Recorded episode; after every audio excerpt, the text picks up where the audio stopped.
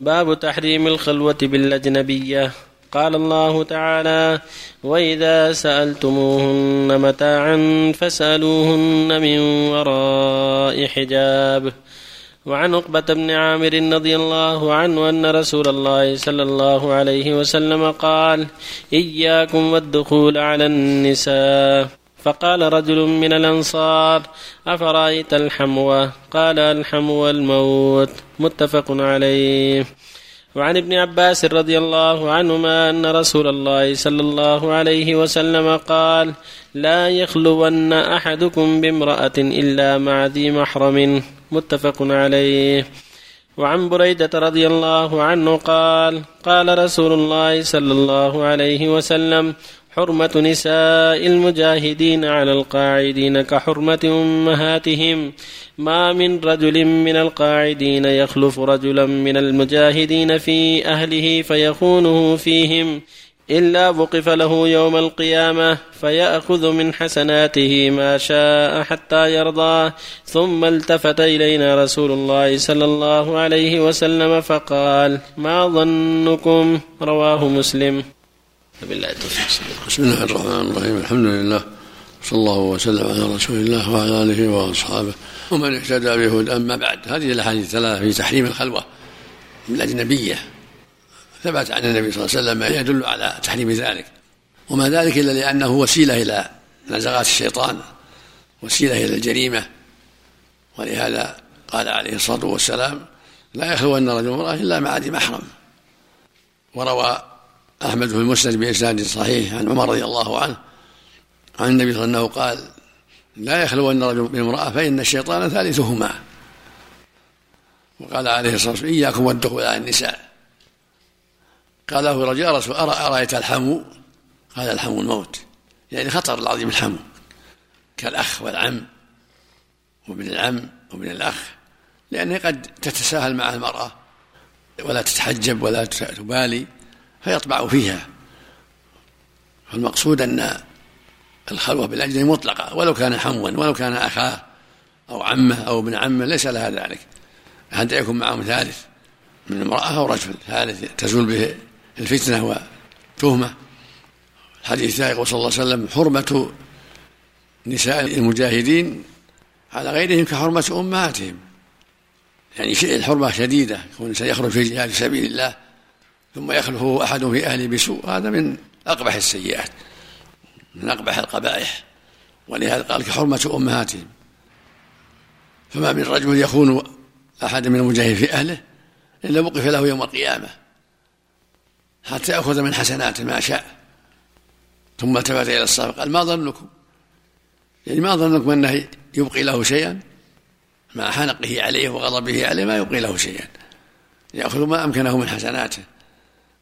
مع ما هو متوعد به من العذاب على هذه الجريمة فالواجب الحذر من الخلوة ولا سيما بنساء الغياب بالجهاد أو طلب العلم أو نحو ذلك فإنهم أحق بأن يحترموا أكثر تقديرا لعمل أزواجهم الطيب من جهاد وطلب علم ونحو ذلك. وهذا شيء معروف. فإن الخلوة لها خطر عظيم. الشيطان يزين للخالي أنه في إمكانك أن تفعل كذا وتفعل كذا ويزين للمرأة أنه لا في إمكان أن تفعل كذا ولا يعلم زوجها ولا يعلم أحد من أقاربها حتى يوقع الشيطان الفتنة. فالواجب على الجميع الحذر من الرجال والنساء الواجب على الحذر والواجب على الرجل الحذر من ذلك. ومن هذا ركوب المرأة مع الرجل مع السائق وحدها السائق ذهابها ها هنا وها هنا فإنها خلوة. وقد يفضي وقد يزين الشيطان للسائق يذهب بها إلى جهات كثيرة إلى فنادق أو إلى غيرها.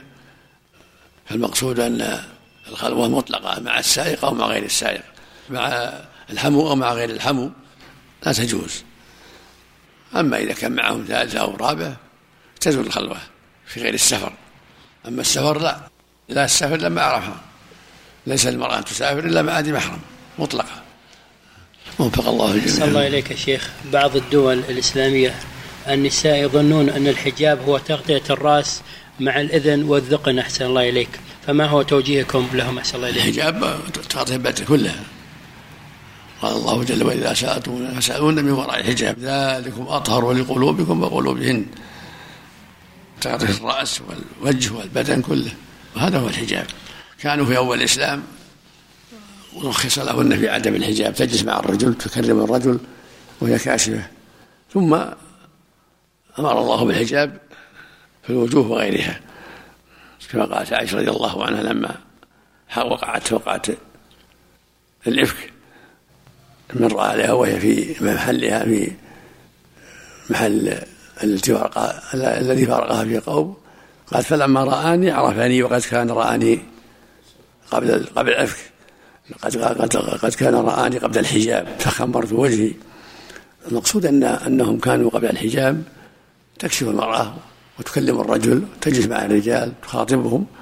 ثم أنزل الله آية الحجاب وهي قوله سبحانه وإذا سألتموهن فاسألوهن من وراء حجاب ذلكم أطهر لقلوبكم وقلوبهن. فأمرنا بالحجاب ومنعنا من الكشف لأن ذلك فيه خطر وفتنة والحجاب فيه ستر وعافية بعد عن الشر. ولله الحكمة البالغة سبحانه وتعالى هو الحكيم العليم جل وعلا. أحسن الله إليك. هناك من العلماء من يقول أن الوجه ليس من العورة. هذا غلط ضعيف مرجوح. هذا غلط أقول غلط يستدلون ببعض الأحاديث. لا الأحاديث لا تنتقي المرأة هذا هي المحرمة. لا تنتقي تلبس النقاب يظهر به العينان. لكنها تستر وجهها بغير النقاب. قالت عائشة رضي الله كنا إذا مر بنا الرجال مع النبي حجة الوداع سدلت إحدانا خمارها على وجهها فإذا جاوزونا كشفنا. المرأة منهية عن الحجاب بالبرقع الذي تبدو منه العينان وهو النقاب. أما ستره بغير ذلك فلا بأس. مثل ما أن المرأة منهية عن عن القفازين في يديها وتستر يديها بغير قفازين بالعباءة أو بالجلباب والرجل منهي عن ستر بدنة بالقميص يستر بدنه بالإزار والرداء ولا يستره بالقميص ولا بالسراويل. طيب حديث كأنهن الغربان هذا يستدل به في هذا الباب؟ حديث نساء الأنصار. نعم. من, من هذا الباب لكن ليس بالصحيح. ليس بالصحيح. أحسن الله إليك يا شيخ. هناك عندنا هناك مستحيل يلبسون النقاب يا شيخ. ما عندكم نصيحة إليهم؟ نعم. نعم. يعني ما مستحيل يلبسون النقاب هناك. يا الله يهدينا وإياهم. في رسالة في الحجاب لنا وللشيخ الإسلام ابن تيمية وللشيخ محمد صالح بن عثيمين وغيره فيه رسائل الحجاب. بس مو مترجمين. نعطيهم منها إن شاء الله. أحسن الله عليك. إذا كان المحرم لا يخاف الله عز وجل يجوز أن يخلو بمحرمه. الأصل جواز لكن إذا كان تخشى منه لا, لا تخلو إذا كان قليل الدين أو معدوم الدين لا تخلو لا يجوز له. أحسن الله إليك. العلة موجودة. أحسن الله إليك. العلة موجودة نسأل الله. لا. أحسن الله إليك يا شيخ. إذا كان نفس يعني الحجاب فاتن هل تأثم المرأة بأنها فتنت الرجال؟ أحسن الله إليك. على كل حال مثل ما قال الله فلا تبرجنا تبرج الجاهلية الأولى. المرأة مأمورة بالحجاب مأمورة بعدم الزينة والتبرج يفتن. تلبس اللباس العادي. لا تفتن الرجال. الآن أحسن الله إليك. يعملون آه، عبايات ويكتبون على الاسم أحسن الله إليك. اسم المرأة. هذا غلط. هذا غلط. فيها فيها نظر أحسن الله عليكم. من الشهر أحسن الله إليك. ما يصلح هذا. فيها فتنة بعد؟ ما يجوز لأن هذا معناه تعريف الناس اللي يمرون فيكشفون مصافحة المرأة الأجنبية من أجل المصلحة. لا ما يجوز المصافحة للنساء لكن يكلمها بغير مصافحة. يقول النبي صلى الله عليه وسلم إني لا أصافح النساء عليه الصلاة والسلام. وتقول عائشة رضي الله عنها والله ما مست يد رسول يد امرأة قط. ما كان يبايعهن إلا بالكلام. صلى الله عليه شيخ. التسليم عليهن بالكلام. التسليم إذا مر. السلام عليكم بالكلام. النبي مر على النساء فسلم عليهن. صغيرة والكبيرة سواء نعم. من, من, من منع؟ إذا بدأ بدأ كل واحد. نعم. من منع السلام على الشاب؟ الله يسلمه لا ما لا ما في بأس. لا بأس به لكن من دون مصافحة. إذا أمنت الفتنة من دون مصافحة. أحسن الله إليك يا شيخ.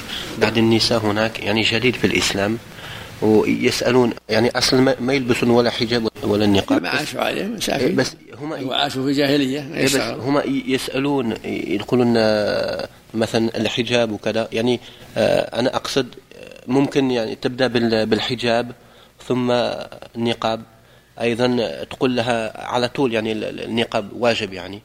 ماذا تقول لها يعني؟ ال- الحجاب أول أيضا ولا النقاب؟ الحجاب هو النقاب. بس يخافون على النقاب يا شيخ. الحجاب هو النقاب.